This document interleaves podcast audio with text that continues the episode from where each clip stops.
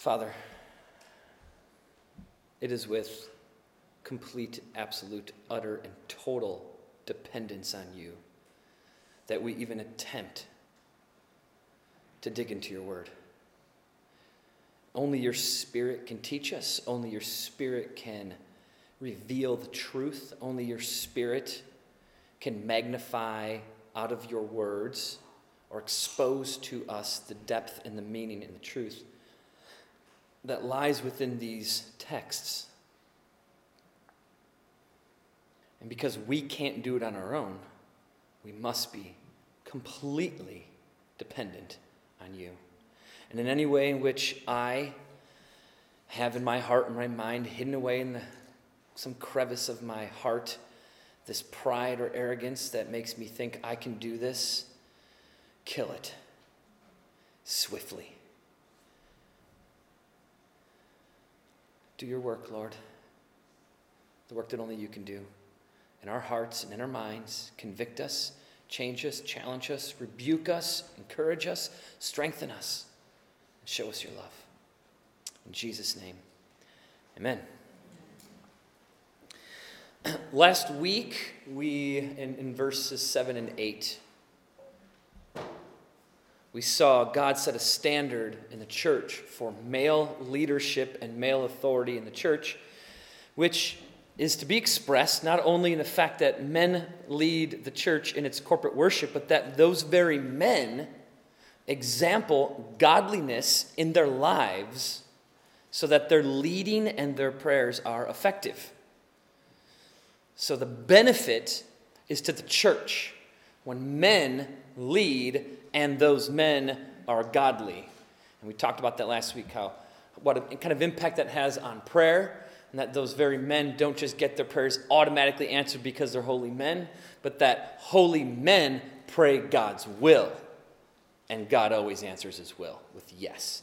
So that is like fundamentally important to the church, that we understand what a man's role, or what male roles are in the church and what female roles are in the church. And again, this is the larger context of 1 Timothy is instructions for how the church should function, specifically that the church would have sound doctrine. And then in chapter 2, what Paul is doing is he's taking this idea of sound doctrine and he's giving us literal, actual examples of what sound doctrine looks like in the church. Sound doctrine looks like the church praying, in verses 1 and 2, chapter 2, verses 1 and 2. It looks like sound doctrine is revealed in the gospel in verses 3 through 6, the gospel being preeminent in our worship. And then in verses 7 and 8, we see that sound doctrine is established in the order and structure and authority and of the church with male leadership and prayer. And then we get to verses 9 through 15, where then Paul shifts to the roles of females in the church. And again, the whole purpose here is for order that reveals sound doctrine. So today Paul shifts into these roles of women in the church, and before he specifically addresses what roles a woman is not to have in the church, first he addresses something that is fundamentally important to her ability to fill her role in the church. And that fundamentally important thing is not just what she wears or how she dresses. That fundamentally important thing is ultimately the condition of her heart. So the big question in the church that Paul answers in this text is, what is a woman's role in the church? And Paul will answer that in verses 9 through 15. But keep in mind, this is not exhaustive. This is not the only place in Scripture where we see what women should or shouldn't do. So this is not the totality of female roles in the church. This is just specifically what Paul is dealing with as he writes to Timothy, who's in Ephesus, and what the church in Ephesus was facing. You'll see why these words are important based on the historical context of the Ephesian church.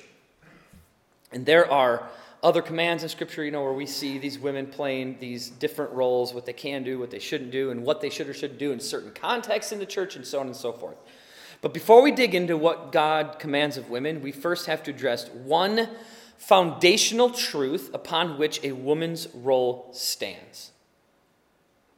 The entire purpose of Paul writing this letter to the church is not, so he's not talking, this little section here is not intended to suppress women, nor is it intended to embolden men to harsh dominance. Both of those would be what I'd call overcorrections. Okay, swinging too far one way. And as we walk through text, we'll see what a woman's role really is, and that suppression is not a part of that role. The distinct roles for men and women are intended, so here's the foundational truth. Distinct roles for men and women in the church are intended to produce order in the church. So it's for order, and it's for more than order, but order is the means by which we get to the thing that it's really intended for. Male roles and female roles in the church are ultimately meant to magnify the glory of God, and how they magnify the glory of God is by everybody filling specific roles and the roles that they're called to, and certain roles are reserved for men and certain roles are reserved for women. And if we all know our roles, we're all filled with the Spirit, and we all know what we're called to do, then we'll all start filling the appropriate roles in our appropriate church, and there will be order and structure in the church, because God doesn't like it the other way, which is why he gives us these commands. Because if we're out of order and disordered and dysfunctional and not united through people filling inappropriate roles, then what happens is the church can't worship appropriately. And we've talked about this before. God loves that our heart is in the right place when we worship. Our hearts matter, but so does worshiping God according to his word. The way we're commanded to worship is just as important as your heart or desire to worship, or so your intentions don't counteract doing worship wrong. It's still wrong. And your heart being in the right place is great, but your heart can't fully be in the right place if you're out of order, or if we're out of order. So Paul writes in 1 Corinthians 14:33, and this is in the context of women's roles in the church. He writes, "For God is not a God of confusion, but of peace." So he's talking about what women can't do there in 1 Corinthians 14. And he's saying the reason this is important is because when you don't do it this way, when the women don't fill this particular role or they do this particular thing, what happens is confusion in the church. And instead of having peace, we're out of order. And then what Paul also says is, then unbelievers walk in the church and go, "You guys are crazy. What are you doing?" And then we don't display the gospel to unbelievers as much as we don't clearly communicate the sound doctrine of the gospel through male and female roles. So when men and women act out of order, it creates confusion and disorder, and it nullifies the peace in the church. And I can attest to this. I'm sure many of you can as well. We can attest to this, like in my own personal, pastoral experience, that when people act out of order from their roles, there's no peace. There's just chaos and confusion and frustration, and there's pain and there's suffering and there's hardship. And this is produced from the sin of people attempting to fill roles they are never commanded or expected to fill or called to fill. So imagine living in a home where both mom and dad cannot clearly determine or express who's the leader in the family. What do you think that's going to do to the family? The wife battles her husband for leadership and authority, so the husband does one of two things. He cowers to her dominance, throwing off the appropriate order of the home, leading to sin in the family. That comes from weak male leadership and authority. That's one correction. Those two type of people tend to stay married, because even though they're out of order, there's at least some structure. There's a leader and a follower. There's an authority and a submission. It's out of order, but it gets people by, even though it's wrong. The other thing that might happen is the husband, in response to his wife's desire to take authority from him, which, by the way, is the curse that God told Eve was going to be her curse in Genesis chapter 3, that she will have a desire for her husband. That's her desire to steal his role, to take his authority. That's the product of the fall. is when God created Adam and Eve, he had Adam in one role and Eve in another role. And what he said, he calls Eve Adam's helper, helpmeet.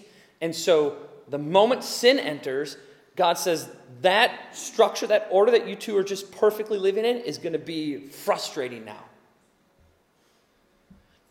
And so the other response from the husband could be that the husband tries to overpower the wife. The husband's like, I'm not going to let this woman lead. This woman's like, I'm going to lead. And it creates tension. And there's a power struggle that harms their marriage, and it confuses the children, creating chaos in the home, usually revealed in misbehavior in the children, and in most cases, in my experience, I don't know about this statistically, in my experience, those two power couples fighting for authority in the home divorce almost always. And again, that's just my experience. That same principle applies in the church. Order is required, which means someone has to lead and someone has to submit. And that's the only way to make progress, and it's the only way to have peace and unity instead of chaos and division. So in verse 9, Paul writes to the women, or to Timothy about the women.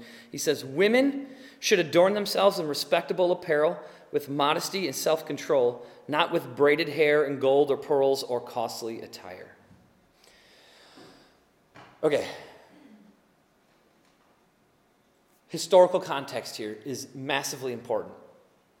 Okay, like the cultural understanding and the historical understanding of what's going on in this verse is super important. First century culture was a culture of worship. Whether you were a believer or not, it was a culture of worship. In fact, I mean, we would all agree probably that every culture is a culture of worship. Everybody worships something. Even if they say they worship nothing, they worship their own authority, their own mind, their own humanity, right? Anyone who says there is no God, or we can't know if there's a God, if they're atheist or agnostic, they're still worshiping an idea. They still are ruled by a certain perspective, even if it's their own, and they make themselves a God.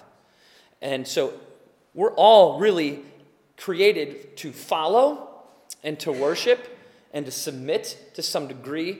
And in the first century church, it was a culture of worship. All religions had their own way to worship, and the most prominent form of worship in that first century, in that area specifically, the most prominent form of worship in that culture was centered around sexuality. In Corinth, Aphrodite was worshipped in the form of rampant prostitution.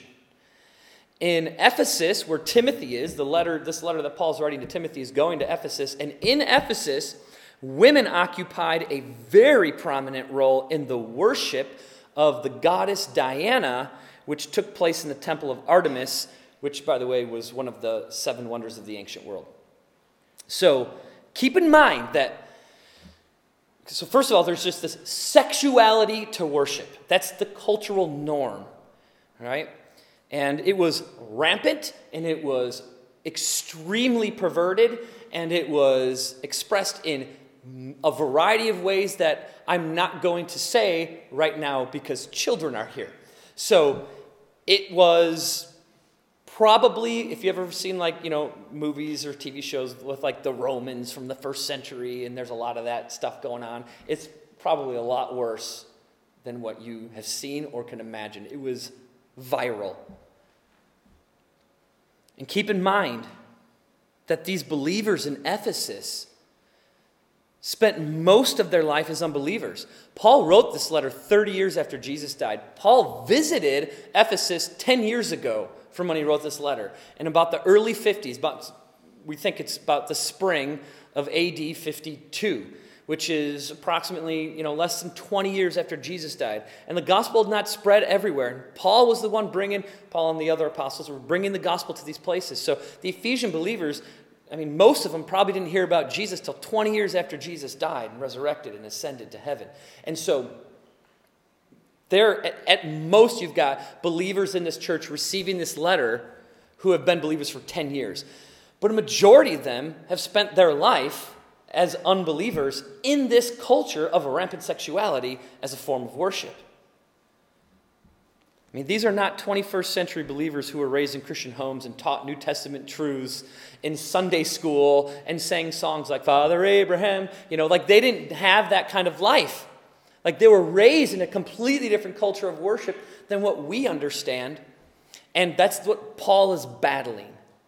So there's an even greater pull for them towards sexuality in worship because it is what they either practiced themselves, so these were either converts from a different religion, where they would have definitely practiced some of these forms of worship that were perverted, or if they didn't practice it themselves, they're at least accustomed to it in their culture, making the sexualization of women a common and acceptable reality and practice in the first century, especially around Ephesus.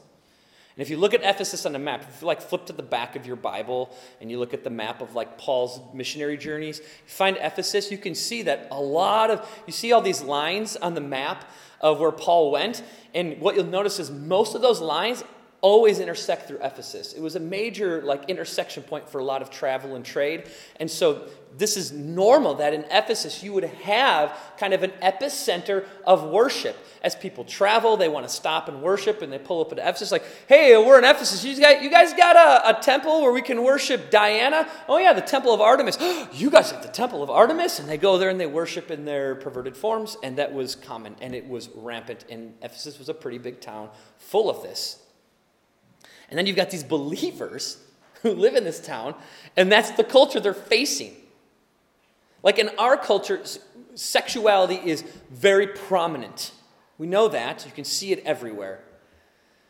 However, we are not nearly, in our culture, as bold about it or as willing to accept it publicly on display as they were in the first century. So we can't really grasp the way in which their culture existed in these forms of worship back then if we try to relate it to the way our culture exists in terms of sexuality and in terms of worship. And so all of this religious sexualization is sin, right? And because it's a perversion of God's intention for human sexuality that is meant to be practiced, experienced, and enjoyed only between a husband and wife within the privacy of their marriage. So we must understand what Paul is up against in order to understand how we are to apply these truths in our culture and in our modern-day churches. And Paul says that women should adorn themselves in respectable apparel. So respectable apparel could be one thing in one culture and another thing in a different culture. But regardless of what is acceptable in one culture, the point is that women should dress themselves in a way that their immediate culture would consider respectable. Now, if you, for a moment, just if you're a woman and you're thinking, why is he picking on women and how they dress? Biology. It's really that simple. Does this apply to men too? Absolutely. I mean, if I came in here and started preaching with my shirt off, you'd be like, what is going on in this church? That's weird, and that is not appropriate, nor is it respectable apparel. That would be inappropriate, and this text would be applicable to me, even though Paul's speaking directly to how women dress. But women should dress themselves in a way that their immediate culture considers respectable. I'll give you an extreme example just for clarity. I'm going to give you a couple extreme examples today. And the reason I give extreme examples is because if I don't give you an extreme example, and I give you an example that's kind of on the border of is this appropriate or not appropriate, then I fear that in your mind we will have created a new rule for this church. Like if I say, women can't wear jeans or whatever. I don't believe that. But then you would be like, well, women can't wear jeans in this church. And I don't want to set some sort of standard by just giving you an example that I don't necessarily believe is a rule or not. So to avoid rules, I'm going to be extreme, okay? So here's an extreme example for clarity. If a woman walked into this church today and she was wearing nothing but a bathing suit, there wouldn't be one person in this room that would call that respectable apparel. Culturally, that would be vastly inappropriate. Okay? And biblically, it would be inappropriate. Yet in some cultures, like mostly tribal communities, women don't wear any clothes at all. And to them, that would be respectable to their culture. Now, I'm saying to their culture. I'm not saying if they were believers that would be respectable. I'm saying in their culture, that is respectable to them. So culture does have a role to play in this, okay? However, and this is really important that you hear this, and we'll talk more about it next week, we need to be careful that we never veer into using cultural norms as our determination of what God demands from us. Because if we do, then we're able to twist God's word into whatever we want it to say based on what our culture deems as acceptable. And a great example of that we'll see next week when we get to verses 11 through 15. Because the most common an accepted argument by people who don't believe what we believe about verses 11 through 15, the most common argument against what I'll teach you next week is that that was a cultural norm then, it's not a cultural norm now, so we don't have to obey it anymore. That is terrible exegesis, poor exposition, bad teaching, and it is a false doctrine. We still have to adhere to the Word of God. I'm trying to make you aware of the culture that Paul is writing to so you can understand what he's saying. So we can understand when we look at things like braided hair, what does that even mean to the first century church and what does it mean to us? And exposition or the exegesis, which is the art and science of biblical interpretation, that process requires that we understand how the readers would have interpreted the author's words, right? Our objective is to get to the meaning of the text, and we can only get the meaning if we know what Paul meant and what the Ephesians understood. And in order to understand those things, we need to understand the culture in which they live so we can grasp the truth or the meaning of the text and then find the principle in that text and live it in our culture. So, what is respectable apparel? Paul says it is modesty and self-control. Now remember, the entire purpose here is to promote worship that is within the order of God's design. And God's design for corporate worship is that He alone is the center of attention. He alone is the center of attention. And this is such a prominent thought in my mind that I even think about like the announcement I made this morning, where I thanked all of you, thank you for showing up and helping with workday, or cleaning the church yesterday. And thank you to those who regularly and weekly clean the church on Saturdays. Thank you. We appreciate you. I am grateful to you. I am appreciative of you, and I thank you. However, when Paul is thankful for the church, he says things like, I'm thankful to God for you. Because it's not about you. I don't want you to get an elevated thought of yourself or think, yeah, I'm pretty good. I do clean the church every week, or I did show up yesterday and clean it, whatever. And you might think, well, I wouldn't do that. I wouldn't think that way. Well, great. And I don't want to give you any leeway to possibly think that way by thanking you and to the point where you're being flattered, right? Flattery is sin. So if I flatter you, I'm sinning, and it's going to cause you to sin. So, not trying to flatter, I'm grateful for you, I'm thankful to you, I appreciate you, but I thank God for you. And the reason I say that is because as I said that this morning during the announcements, I almost stopped and corrected myself to say, wait a minute, I'm thankful to God for you. Because it is vastly important that we elevate above ourselves, not us, but God, to magnify Jesus and his gospel. That's why we're here. Not to magnify each other. It isn't here to exalt one another. We're here to exalt Christ. And when we do it together, high tide raises all ships, right? So as we worship him together, we all rise in joy and satisfaction with him together. Amen. And so As much as there are elements within the church that are horizontal, there are elements in the church services that are also vertical. And it's very important. It matters to me. I think about the way we do Sunday morning church service, that I don't want to be making horizontal to vertical shifts so fast that you guys can't tell what we're doing. Right? That's why everything that is interactive among each other happens at the beginning of the service. And that's why we do a song, and then we interact. And I interact with you, and you interact with me, and then we shake hands, and we pray together. And it's all this horizontal relationship. And then the moment we move into the next, the set of songs, we shift from horizontal to vertical. And we worship him in 3 songs, and then we worship him in the Word. And the whole time, our attention is to be vertical.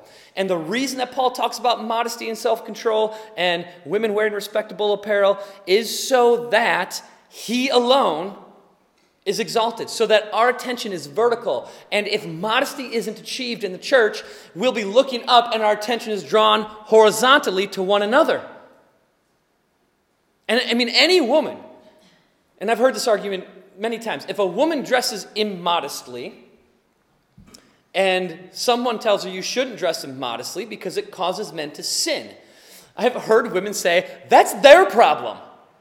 That's on them. They're the one with the sin issue. Why is that on me? Because God puts it on you. As much as their sin is their problem, so is your modesty on you. There's 2 involved here, okay? There's 2 at work. There's the woman's role and the man's role. And yes, absolutely, that is the man's problem, but it is on you to dress modestly and have self-control. And so we care about that because our entire objective on Sunday morning and Wednesday night and Thursday night and Friday morning and whatever else we do is intended to worship Jesus. And we don't want to be distracted from that. We don't want to be distracted from him. We're here to exalt the gospel, not feminine beauty. And we'll talk about what feminine beauty is in a minute. So modesty is simply adorning yourself in a manner that removes attention from yourself. Our English word modesty comes from a Latin word that means keeping within measure, meaning modesty is to wisely measure what does and does not appeal to others and keeping oneself within the realm of not intentionally drawing physical and sexual attraction from others because it distracts. And if your immediate response to this as a woman, if you're a woman and you're thinking, oh, okay, so women are just supposed to be frumpy and ugly and gross and unattractive just because men are disgustingly sexual. Okay, first of all, I hope you don't have that kind of attitude I just showed, right? But if you're thinking any along those lines at all, that's not what's being taught here. That is, again, what I would call overcorrection. There is a balance, and the balance is struck with the command for women to dress respectable. So you've got modesty and respectable apparel, and those 2 things create a very healthy balance for how a woman presents herself, particularly when she's worshiping the Lord in the presence of a mixed group, which is the church. Modesty keeps a woman from becoming or making herself a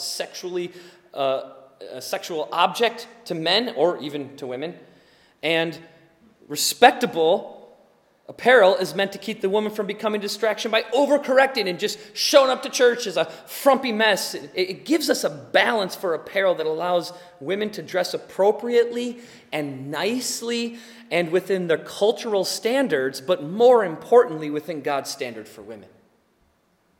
And what you'll notice today is there will be no rules made.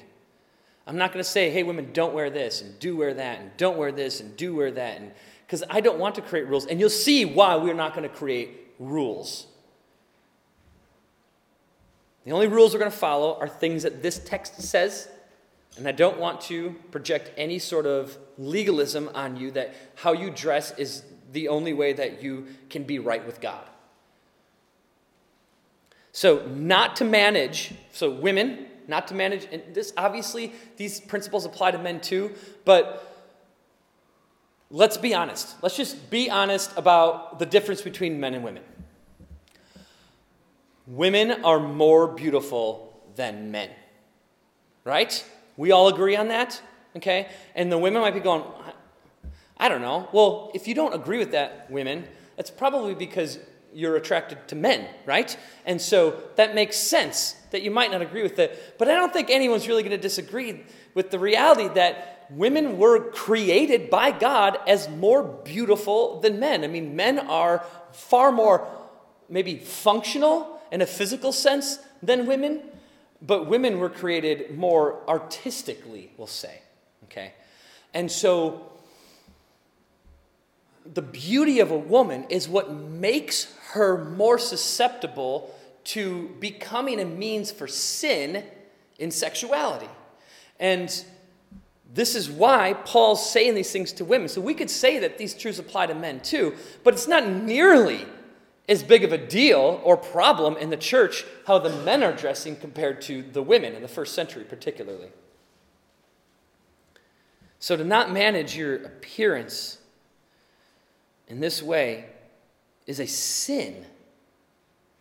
And the sin is a lack of self-control, which Paul says here. So it's respectable apparel is modesty and self-control. So without self-control, you'll veer into sin in the way that you present yourself. So self-control is the fruit of the Spirit. And when you're filled with the Spirit, he enlightens your mind and your heart to cause you to put on clothes that will fulfill both respectable and modest apparel so that the church can fulfill its purpose in corporate gatherings, which is to exalt and worship our Lord and Savior Jesus.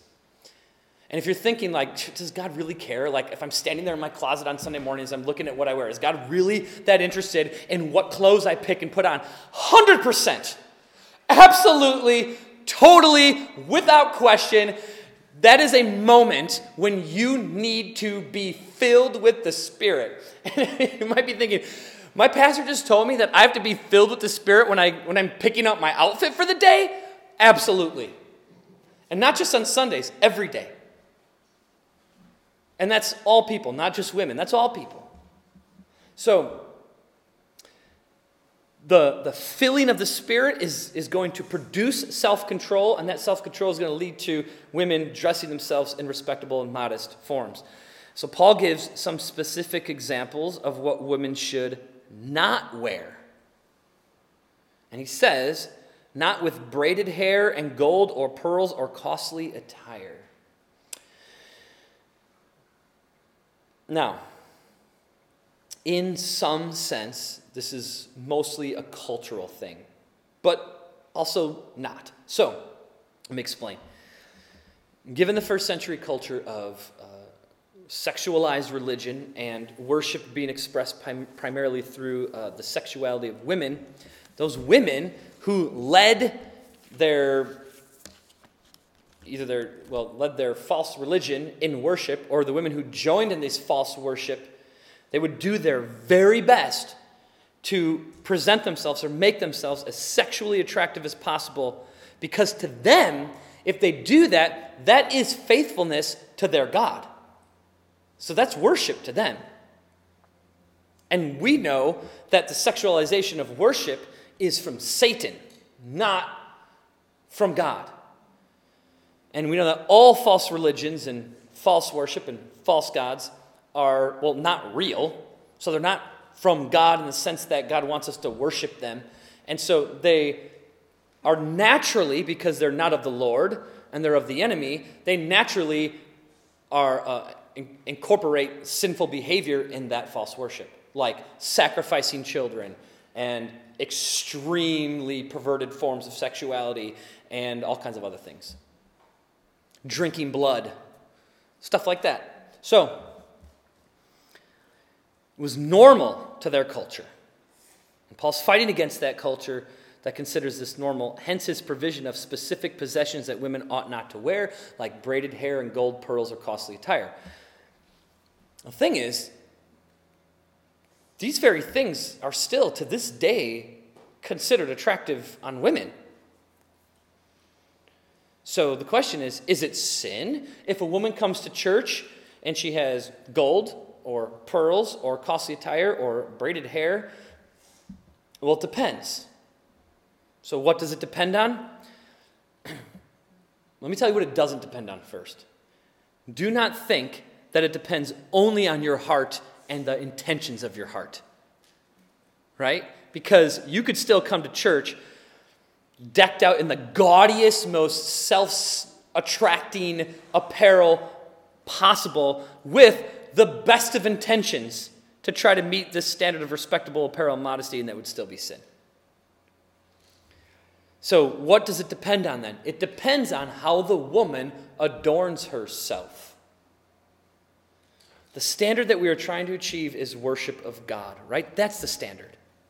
If you're thinking I have some standard in the way that I dress, don't think I have a standard in the way that I dress. That's the wrong perspective to have. Your standard is I'm going to worship God. How should I dress? That's the difference. Not how should I dress so that men don't look at me? How should I dress so that Pastor Mark doesn't tell me to go home and change? How should I dress so that I don't distract men? That's not how I want you thinking. How should I dress if I'm going to worship God? That's the most important aspect. If I want to exalt Christ in the way I present my body and myself, and my clothes are a way in which I present myself, how do I do that? That's a much healthier perspective. And anything that withdraws attention from God and onto you, whether man or woman, it misses the standard and it's sin, and it creates chaos and disorder in the church as they gather for worship. And keep in mind, when I say chaos and disorder, it's not like someone comes in and they're slightly inappropriately dressed and the church all loses their mind. Everyone freaks out and starts running in circles and screaming and yelling and pulling their hair out. Ah, chaos! That's not what I mean when I say chaos.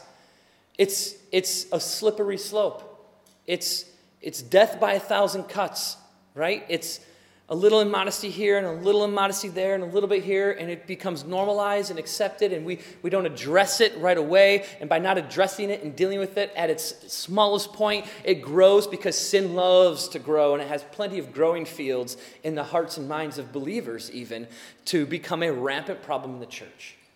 And that will eventually create disorder and chaos. Women will, because of the way that they feel and are presented and the kind of attention they get from man, will get out of order in their structure in the church and their roles in the church, and they will slip into and sneak into authoritative roles that they weren't even trying to get into in the first place. It's just the natural product of sin as we don't deal with sin, and sin becomes more rampant as it grows. So this is really important that we kind of nip it in the bud, right? Like, up front, so that these don't become actual problems in the church. So we get to this word, these words, braided hair. Now, these are important words because I think that it requires a little explanation, because these other list of accessories that Paul mentions are all in relation to braided hair. Okay, so braiding your hair on a Sunday morning isn't necessarily sin, okay? That's not what he's saying. It can be sin.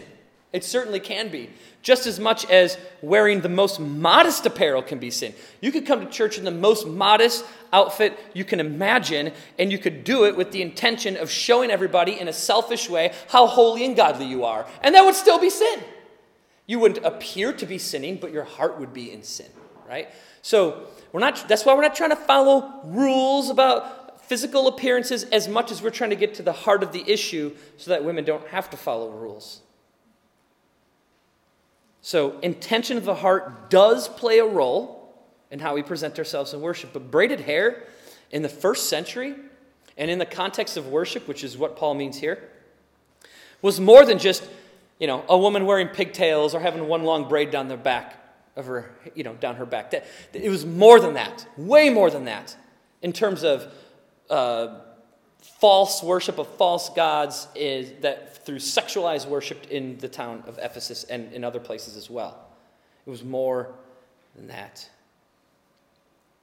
First century braided hair in worship was woven and adorned with, what do you think? Gold, pearls, and costly attire.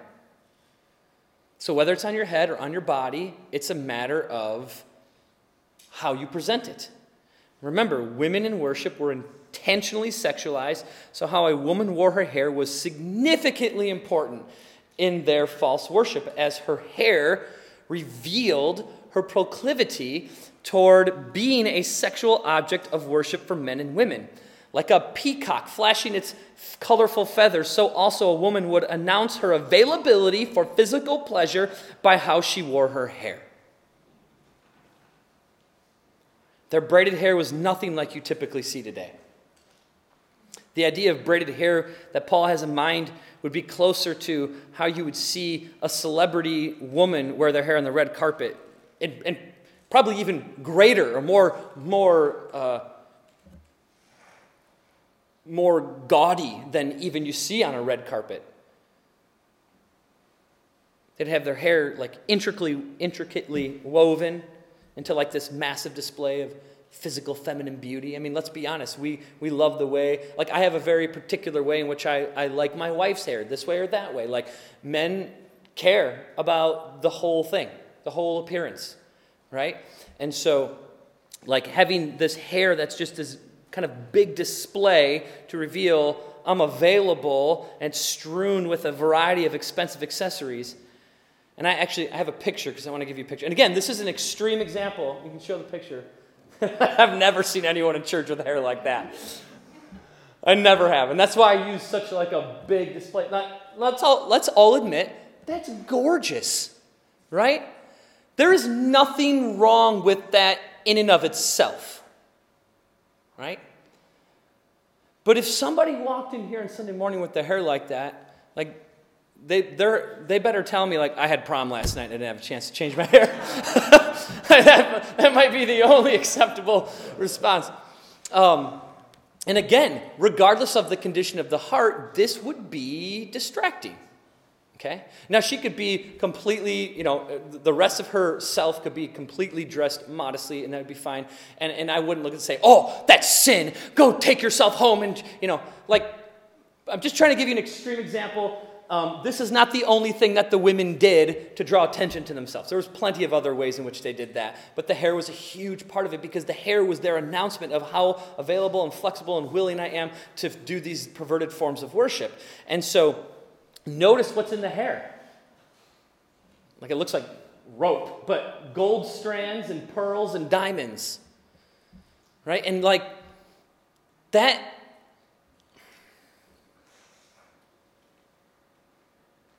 I'm pausing because I need to be careful what I say. What this does is it gives you a visual understanding of how women would adorn their hair in the first century. Okay? Some were worse than this, maybe some not nearly as such a display as this. But it was done so to attract sexual attention from men in their false worship. And Paul wanted to ensure that this cultural standard did not creep into the church and pervert the gospel or our pursuit of God. So the question then is, what should women wear then? Right? What is appropriate for women to wear in corporate worship? And Paul just gave us some specific and literal examples of what not to wear. So you'd think that he would now give us some specific examples of what women can wear. But he doesn't. He says something else. Instead, he says in verse 10 that women should adorn themselves with what is proper for women who profess godliness with good works. Notice what Paul is doing. Man measures beauty on outward appearance, but the Lord measures beauty by the heart. If a woman wants to feel beautiful, she dresses beautifully to magnify her feminine beauty. But God teaches us that beauty is not measured in physical appearance, but by internal appearance, which only God can see. However, it can be seen by people when that internal beauty is revealed outwardly in a woman. And how is it revealed outwardly? Paul says, by good works. If you profess godliness, good works would be the product. That's the point. Jesus says in Matthew 12, 34, from the abundance of the heart, the mouth speaks. And he says again later in Matthew that the same thing, that what is in us is going to come out of us. If godliness is in your heart, it will come out of your mouth. It will come out in the way you dress. It will come out in your behavior. It will come out in your attitude. It will come out in your actions. It will come out in your works. Everything that we do is a product of the way that we think, and the way we think is a condition of our heart. And this is why we press and push into you to be in the Word all the time, so that you can think properly and therefore behave in a way that gives God the most glory and honor and will ultimately bring you the most satisfaction in life.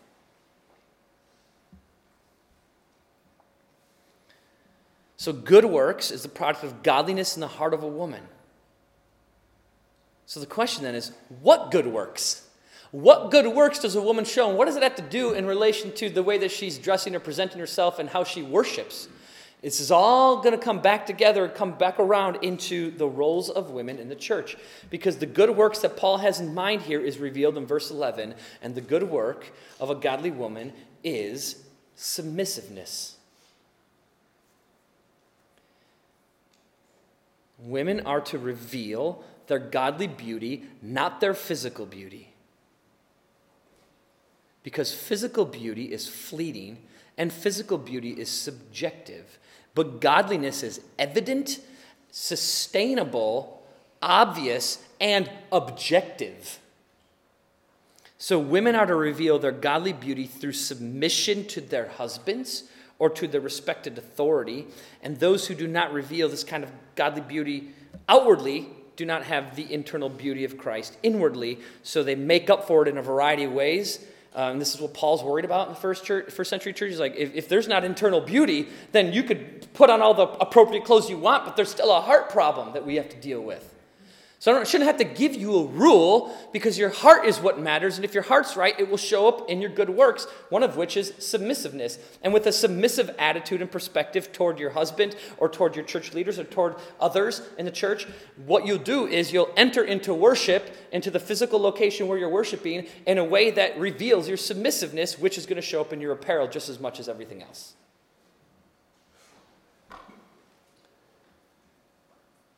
Submission is a good work that is beautiful to God. And it should also be considered beautiful to the church, because it reflects the submissive work of Christ to take the road to the cross in submission to the will of his authority, God the Father. That's 1 Corinthians 11:3. Submissiveness is opposite to what first century worship looked like for women in their culture, and that holds true today as well as like worldwide. Women are taking on roles of authority within their home and taking on roles of authority within the church, and it's disrupting orderly worship and leading people into death by false doctrines. And I say that, it sounds extreme, but women leading the church is leading the church into death via false doctrines. And I say that because a woman leading the church is out of order from God's structure for the church. And her leading the church, or as Paul says in verse 11, having authority over men, is itself a false doctrine. Because the doctrine of ecclesiology, the study of the church, or the doctrines of the church, which include male and female roles and authority in the church and order and structure and things like that in the church, require male leadership and female submission. And as much as, Ephesians 5.21, everyone submits to one another out of reverence for Christ, that's true too, but that's more of an attitude than where in that text Paul is talking about the condition of our heart and how we react and relate to one another in Christ. Whereas in the context here for Timothy, he's talking about the order and the structure and the function of the church. These are different contexts, okay? So it's really important, because if a woman is leading the church, the premise of her ministry is standing on a false doctrine. So a female pastor could stand at a pulpit and preach a sermon, and she could say true things like, Jesus is Lord, Jesus died for your sins, the Bible is true. I mean, she could say things that are true that you would agree with, but so would Satan. I'm not saying all women are false preachers, but they're preaching and holding a position in the church or an office of elder or pastor is inappropriate to her role and to the structure and order of the church. And so her ministry, even if she says things that are true, doesn't make her ministry true, because everything she teaches is going to lead to not sound doctrine, because the premise of her ministry is based on false doctrine. So, and we see this showing up all over, because if you consider most churches that have women taking on roles they shouldn't take, what you'll notice is that a majority of those churches also have started to allow other things to become acceptable in their church. Like, not only do we allow a female to be a pastor, but we allow a homosexual female to be a pastor. And like I said before, it's a slippery slope. You start letting bad doctrine into the church and not practicing biblical sound doctrine, then what's going to happen is you're going to start sliding down a path that gets worse and worse and worse and becomes more and more sinful. And you cannot tell me that a church like that brings honor and glory to God. At least not through righteousness. Okay. If you're at all feeling like this is really demoralizing to women, I hope you don't, because it's not. And if I'm giving that impression, then I'm wrong, because I don't intend to do that. But and we're going to get to, just in a second here, we're almost done, but I'm going to get to why this is so important right now, okay? Because if as a woman, what's going to happen right now is one of two things, maybe other things too, but I'm just thinking primarily of one of two things. One, you're going to go, oh, this is so glorious. I love God's word. I love being taught God's word. And I want to fill my God-given role as a woman and honor Jesus the best that I can in the most appropriate way I can. I want to dress modestly and appropriately within the standards of our culture, but more importantly, within God's standard. I don't want to be a distraction to worship, and I want to fill my role appropriately. And I want to be submissive to my husband, and I want to be submissive to my church leaders, my elders, and my pastors, and I want to be submissive to the people I'm supposed to be submissive to. And I want to present myself in all these ways that bring Jesus so much honor. Okay, that could be one perspective. I hope every single woman in this church is like thinking that. What I don't want you thinking is like, I already got this figured out. Because we all don't have everything figured out. So at best, I want you to have that like, oh, I really want to fulfill this the best I can. Another perspective could be that there could be this thought in your mind of like, oh, this is so oppressive, you know, kind of like this is not how women should be treated, and kind of have that attitude of like, repel this doctrine a little bit. I want to tell you why, if you think that, or if anybody thinks that, why that's happening. That's pride. That is pride. That's pride in the heart, and that's the product of the fall. This is what God told Eve. That's the problem, is pride is going to get in the way, and pride is going to tell you, no, women shouldn't be pushed down. I'm not saying women should be pushed down. Women shouldn't be suppressed. I'm not saying women should be suppressed. So if there is any part of you that is like angsty against this, you're like, I don't like this, just recognize for a moment, that's pride. That's sin. That's the flesh saying, don't let that man tell you how to be a woman. And I would say, I agree. You shouldn't let this man tell you how to be a woman. You should let God tell you how to be a woman.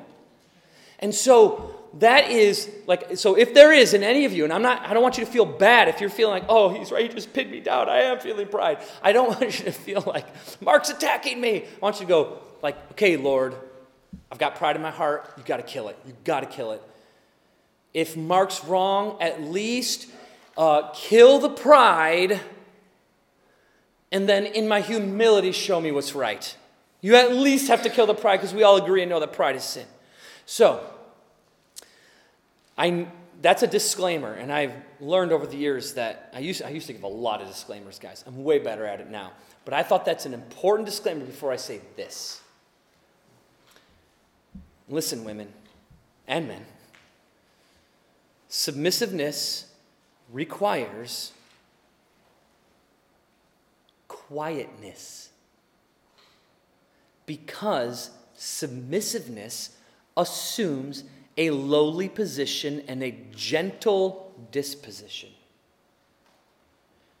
And if being quiet, being a quiet, gentle, and lowly position as a woman offends you, then I would encourage you to consider Jesus, who says in Matthew 11, 29, I am gentle and lowly in heart.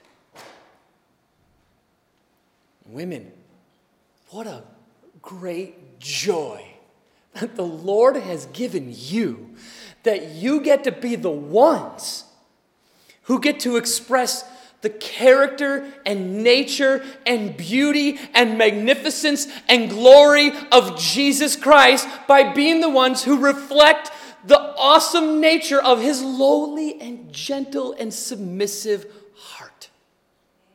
That is beautiful.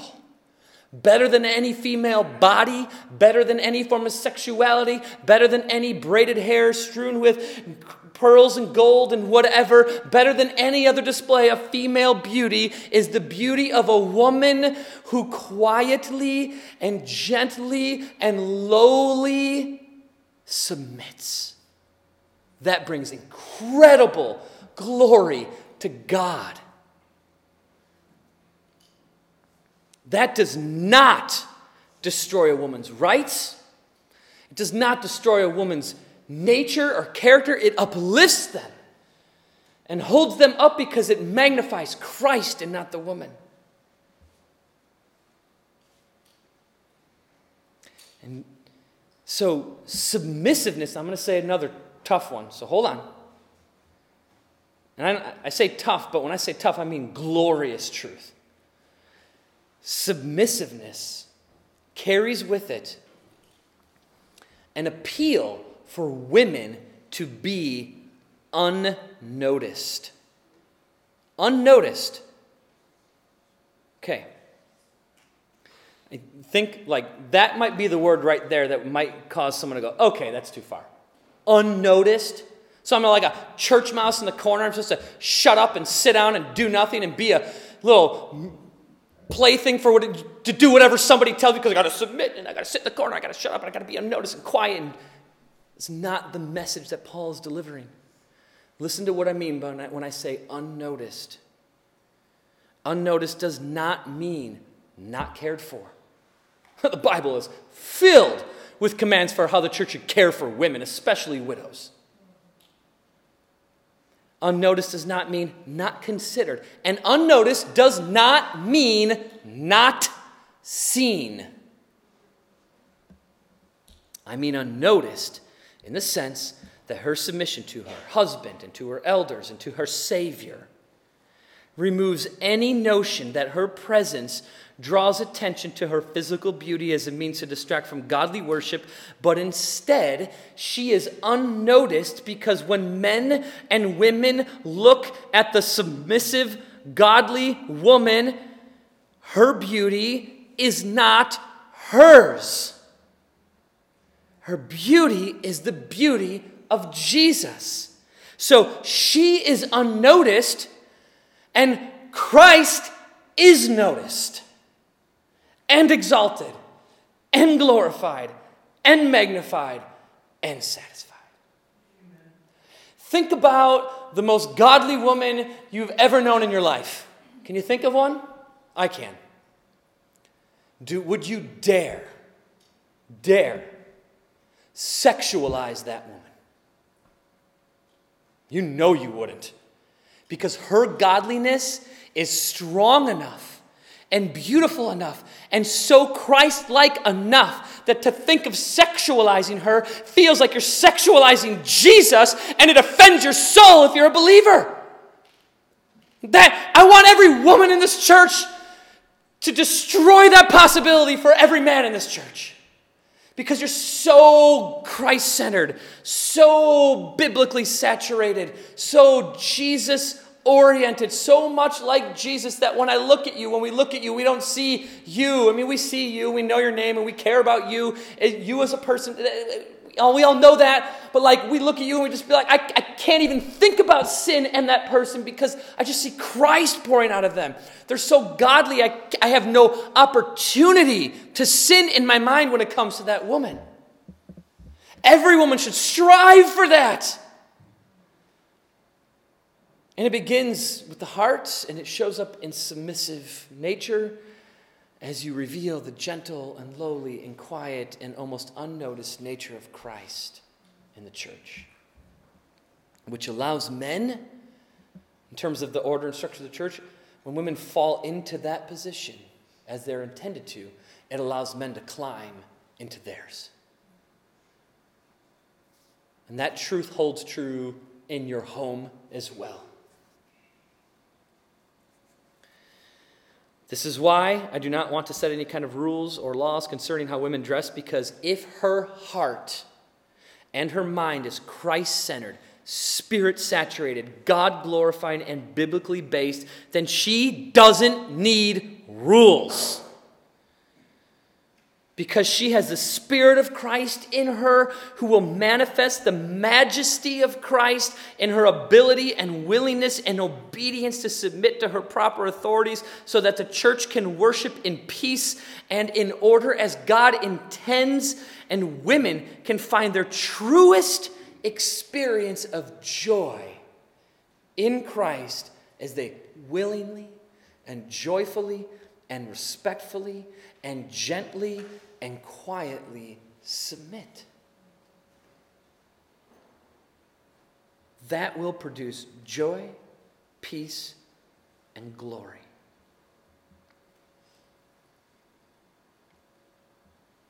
And the only thing standing in the way is pride. Let's pray. Father, you love your church, you love the men, and you love the women. And you love them just the same. There is no distinction in our nature. We're all created in your image and likeness, and yet there is a distinction in that you created us male and female. And so there's a difference, and we struggle to navigate those differences because our sin nature wants to pervert your creation. And so we submit, and we try and want to submit to your order for worship in a way that brings you the most glory and honor.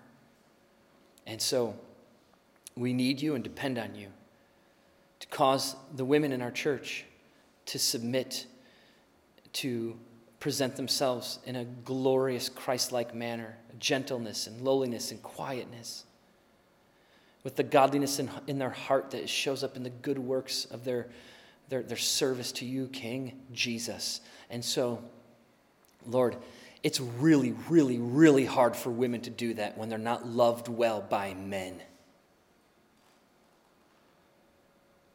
And we know not being loved well by men is not an excuse for their sin, but that is a significant truth that men need to hear too. So remind the men, Lord, to love their wives well, to love the women well, to love them like Christ loves them.